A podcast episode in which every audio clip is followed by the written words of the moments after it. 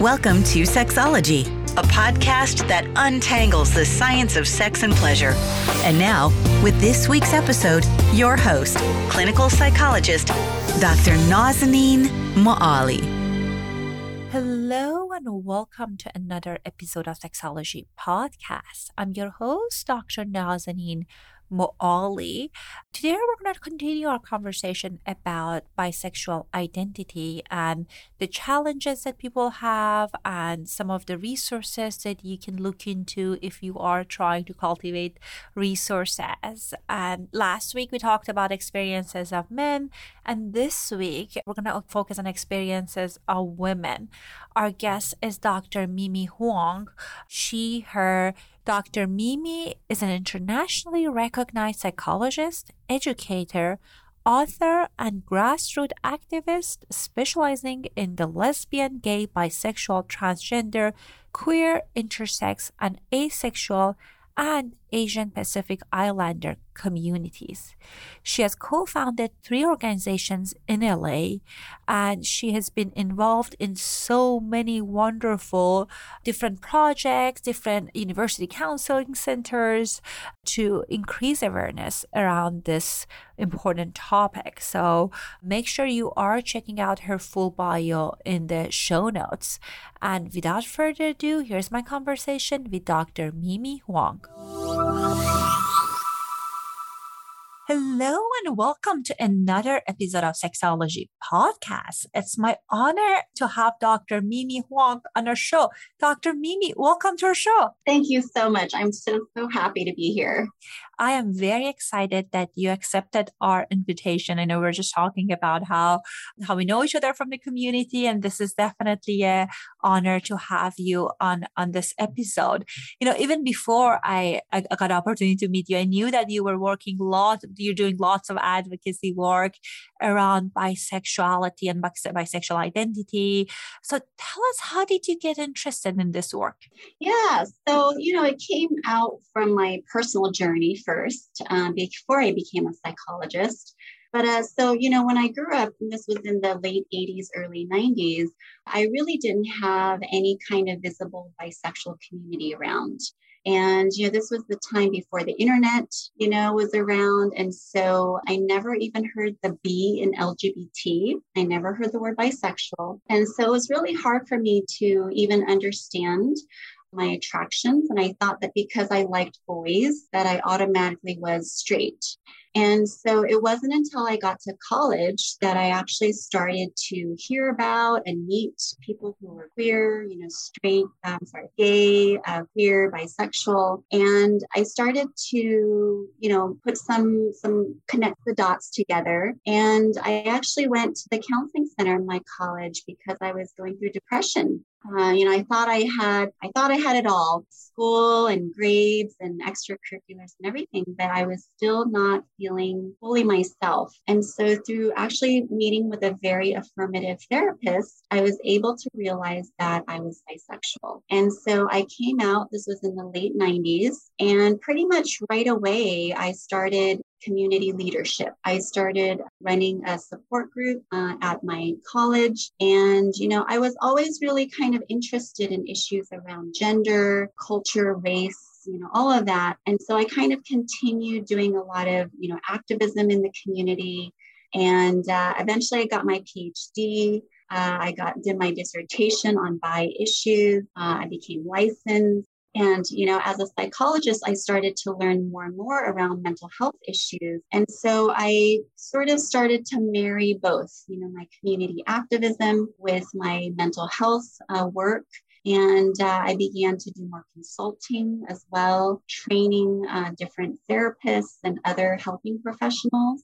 Uh, because I just felt like there was really a lack of uh, representation. And uh, and then a few years ago, I decided to start a self empowerment series called Bi on Life and uh, really trying to help uplift um, my community in order to feel more self-confident more self-empowered um, and hopefully you know become bi on life. I love that name. Does it was is that a name that you came up with or you hired someone to come up with that name? I pretty much came up with it. I i love puns and uh, I just thought it was catchy. So, you know, there it was. so cool. I, I love that name. Well, uh, it's interesting you talked about mental health challenges. I was looking at few studies and I bet you know more than me on this topic that it seems like it's unfortunately common for women who identify as bisexual to struggle with more of mental health challenges. Tell us more about that. Yeah, so, you know, really when you think about it, it's minority stress, right? So when you look like LGBTQ community in general, there are there are higher rates of depression, anxiety, substance abuse, suicidality. When you look at people of color, you know, lower SES, you know, those are all true. And so, as um, bisexual women, uh, you know, we're experiencing microaggressions, lack of acceptance, um, sometimes, you know, harassment and violence. And so, all of those things, you know, affect our wellness. And so, there are definitely, you know, this become more and more visible are the health disparities impacting the bi community. And so, you know, for myself, being both bi and a woman and, and a therapist, I really wanted to raise visibility about that. And so, you know, more recently, my work has been focused on that. Such an important work. Speaking of misconception, these are the, as, as, as someone that I talk to lots of people about sexuality and some of the questions that I get often is like when, when a man identify as bisexual, they say it's a stepping stone for them to coming out as gay, kind of like uh, homosexual. And for women, the people say that, well, isn't that all women women or all people are a little bit bisexual. So kind of in a way that like trying to be invalidating, I think. What do you think about that? Yeah, I've heard that so much throughout the years that, you know, well, every woman is a little bit bisexual and i really i really disagree you know sexuality to me is a, on a spectrum and, you know, I think some people are, but some people aren't. Some people are gay and some people are straight. And so I really think that the statement kind of overgeneralizes bisexuality. It makes it seem like it's sort of everything and nothing at the same time because it dismisses it. It dismisses it as its own unique identity and experience. And I do think that it's really interesting that bi men are assumed to be gay, whereas women or bi women, like, you know, assumes every woman is bi, or that bi women are actually straight, but kind of doing it for attention is, um, you know, kind of, I, I feel is the underlying message sometimes.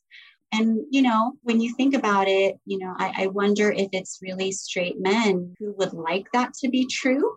Um, there's sort of this fantasy, you know, two girls and a guy, right? And so wouldn't it be sort of like, you know, a good thing for the guy if his female partner also likes women? And so I do believe that there's some other dynamics around that. Now, in terms of percentages, if we're just talking about that, you know, bi people actually make up a majority of the LGBTQ population. Mm. So, you know, I, I, think that there's kind of this myth that we're a super small group sometimes, um, a very marginalized group. But you know, we we are a, a large group, um, a slight majority, and the, over time, um, more and more people are identifying as LGBTQ. So a recent Gallup poll found that close to 6% of Americans are not straight. And, you know, this is up from, you know, their, their earlier study in 2012 where it was only 3.5, you know, so it's almost double that people are really identifying as LGBTQ. And it's really uh, mostly it's the bi population. If you look at younger people like Gen Z, it's even a bigger percentage. So it's 16% um, are not straight, you know. And so, you know, who knows? Who knows what will happen in later years if there might be even more people who are not identifying straight.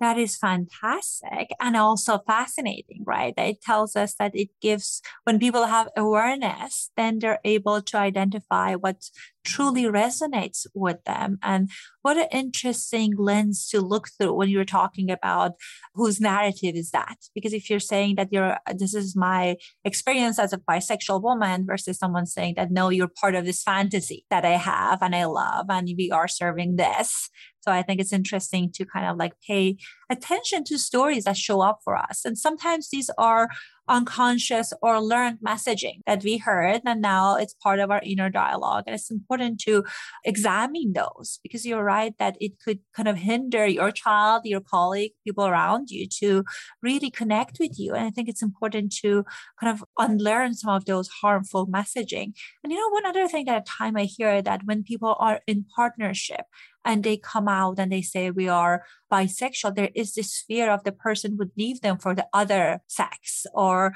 then it's uh, this is not enough. What do you think about that? Yeah, well, I think this again goes back to myths and you know misconceptions that are out there oftentimes i think people who are bi are assumed to be unfaithful hypersexual, promiscuous, you know, greedy, you know, those are words that, you know, I've heard of so much. And it's really a pathologizing of um, a person's sexual orientation. And, you know, not that there aren't hypersexual, you know, people within the bi community, but there's hypersexual people in many communities you know? And so it's it's just people are conflating different maybe stories they've heard. Um, i feel like sometimes it's tv and movies. You know i remember back in the day like basic instinct right with sharon stone and you know just sort of really combining bisexuality with like you know pathology or talk shows that kind of glamorize or sensationalize that oh look my my girlfriend cheated on me with a woman you know? And so that learning about someone's bisexuality is now combined with their infidelity right? And so then people kind of remember that but there are so many other narratives out there of bi people just living their lives and, you know, not, uh, you know, cheating or, or whatnot. But those don't make the news, right? And so I think that, you know, there's certain stories, stereotypes that just get repeated over and over and over again. And I think some of the other myths are just that a bi woman is confused that she's just experimenting because there's no such thing as as being bi. Like you have to be straight or you have to be gay, you know? And so that's also, I think, kind of this binary vision of sexual orientation, which just isn't true. You know, human sexuality is so diverse, you know, and there's so many ways that you can be to desire, love, and be intimate with, with different people. So there's really a bi erasure when we are second guessing whether or not it's even a valid sexual orientation. And so, you know, I think those are some of the common ones. I think sometimes people judge you also by the partner of your current, the gender of your current partner, but whomever you're with at the moment, you know, so if you're a woman and you're with a woman, okay, you're you're a lesbian. If you're a woman, but now you're with a man, okay, now you're straight. And so there is that kind of sense of, well, you sort of change your sexual orientation. But you know, like I've said, you know, it's really it's who's in your heart. That's your orientation, not who's in your bed. Love that. know? Yeah, it's really your orientation is your innate capacity, right? So it's not who you're having sex with or who you're dating or who you're even married to, you know, at the moment. You have to really ask a person what their orientation is to really understand what that is. So and I think to kind of further these, these assumptions is that a lot of bi women are in partnerships with men. And so if you meet, you know, 10 bi women, kind of likely most of them are going to be currently dating or, with a, a male partner. And again, I don't think that's because of any leaning towards one gender or another, but there's just more men who are attracted to women out there in the world than there are women that are attracted to women. And so there's just um, more opportunities, you know, for partnerships with men. And then also if the bi woman is, is having being pressured um, by family or community to have a more kind of hetero life, that may also contribute to more women being with male partners. And so that can invisibilize a lot of uh, women bi women because they're in this sort of straight appearing relationship And so then, you know, people sort of assume they're straight, it's never brought up. And so that women can actually feel really quite isolated, misunderstood, and depressed. You know, so these little microaggressions of mislabeling, you know, can really create um, mental health issues. I think that when women are with women, there can be different pressures. There's kind of this sense of, well, you're you're in the gay community now, and so why not just identify as a lesbian? So that can happen. And so that, you know, is a different kind of pressure. It's almost kind of like a sisterhood, like we're we're women who love women and you know we're feminists and you know, we sort of have to break this patriarchy and so I hear from so many bi women who really they they almost feel like their attractions to men are like a betrayal, which it shouldn't be, right? It's just natural and it's who you are and it's who you desire. But there's sort of this guilt and this shame about liking men. And so that that's a different kind of pressure when you're with a same-sex partner. I think another kind of more serious topic is intimate partner violence. So, you know, when we're talking about bi women in relationships, we're actually at a higher risk of being uh, having a partner who's violent and uses power and control compared to straight and lesbian women. Okay. And so, you know, it's not just fun and games, not just, you know, what's trendy or what's glamorous, but, you know, bi women, and this is happening a lot with male partners, you know, so the male partners are sometimes uh, using like jealousy, possessiveness, because you know maybe they're afraid that their bi female partner might be attracted to a woman or sometimes that male partner might threaten to out her. So, you know, oh, no. because maybe she's not fully out, maybe she hasn't come out to her family, or maybe her she works. And so that's a way that that partner, the abusing partner, may use her sexual orientation against her. So, you know, having, you know, a bi orientation is not just fun and games thank you for uh, highlighting those and those are all so important. And i was thinking about the kind of like you're right that at times i feel people assume that someone is bisexual is like morally ambiguous about things. So the same way that okay if i'm a heterosexual woman in a monogamous relationship it doesn't mean that i will not have attraction to other men. It's like i'm honoring my agreement same applies for all genders. I would imagine that if this is the agreement of the relationship, it's more about that versus if you're not finding other people attractive. And it, it, what a scary feeling of someone outing your secret. You're right that our partners are oftentimes know more about our private life than the rest of universe. And there are so, so many stigmas in the society against uh, sexual people who identify, identify with sexual minority. So if there are women out there that they that's where they are. They haven't they haven't cultivated community. Where what are some of the communities that you invite people to join to get some support? Yeah i think it's so important to be able to find a community to find people who accept you and where you can you know find like-minded people who won't question you know who you are and all of that. And so i think part of my work has been around community building because uh, i i know for myself like after well during my coming out journey you know i found a mentor and, you know, she was like a big sister to me. And it really, truly helped me clarify and solidify who I was because I met somebody else who was like me. And before that, you know, I'd never met anybody. I know nowadays, you know, there is definitely more visibility. And so it might be a little bit easier to find another person who is bi out there, but it still might be hard to find like a community, you know, a group so, you know, there are different local groups that are around. I think if you look for it, you have to kind of look for it. And I think a lot of times people aren't even aware, you know, and I helped to start up three different bi groups in Los Angeles one is AMBI, which is a social group, and one is the Los Angeles Bi Task Force, which is a nonprofit. And so, and when I tell people about, you know, some of these organizations, a lot of them are, oh, I didn't even know. I didn't even know that there was like bi community out there. And So I think sometimes there is such a invisibility around our sexual uh, our orientations. And straight people aren't necessarily talking about it. Gay people aren't necessarily talking about it. And bi people may not even know, you know, for themselves.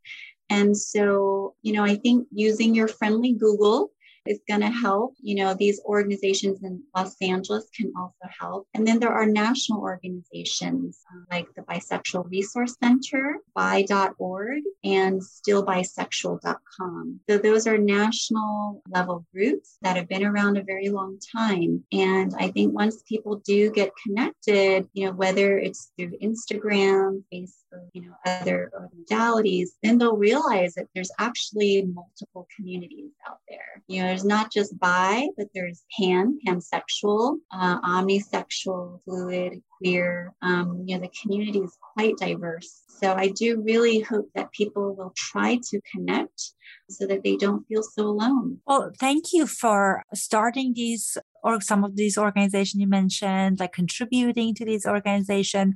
And it's wonderful that, uh, you know, I didn't know about the social one. Which one was the social one you mentioned? It was called Ambi. And Ambi. Uh, yeah, it's on meetup.com. And so what when I created it, I wanted it to be an out and about social network.